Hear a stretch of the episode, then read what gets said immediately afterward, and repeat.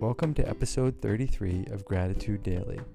To start today's episode, I want to share a short post from Happify.com.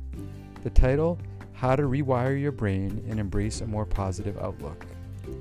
We all know the feeling 10 positive things can happen in one day, but just one small moment of negativity can completely overshadow them. Why does this happen? UC Davis psychology professor Alison Ledgerwood explains that this common occurrence is actually a primal instinctive reaction. Our brains are naturally wired to make negative experiences and thought patterns more sticky than positive ones. Thankfully, we can train our brains to tip the scales towards the bright side. The post also shares a brief video, which you can check out at happify.com. But if you want to skip to the answer, the way to train your brain is to spend some time each day reflecting on what you're grateful for. Yes, it's gratitude. And now on to today's episode.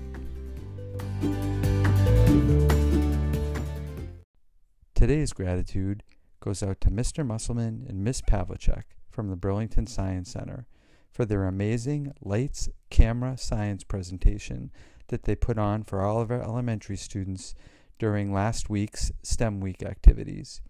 We are so fortunate to have such talented people in our Burlington Science Center that help students bring science to life and see all of the amazing and fun things that science makes possible. Thanks to both Mr. Musselman and Mrs. P for their great work.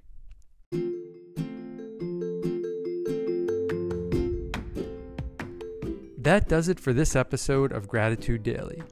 Don't forget to send us your gratitude towards members of our school community at gratitude at bpsk12.org.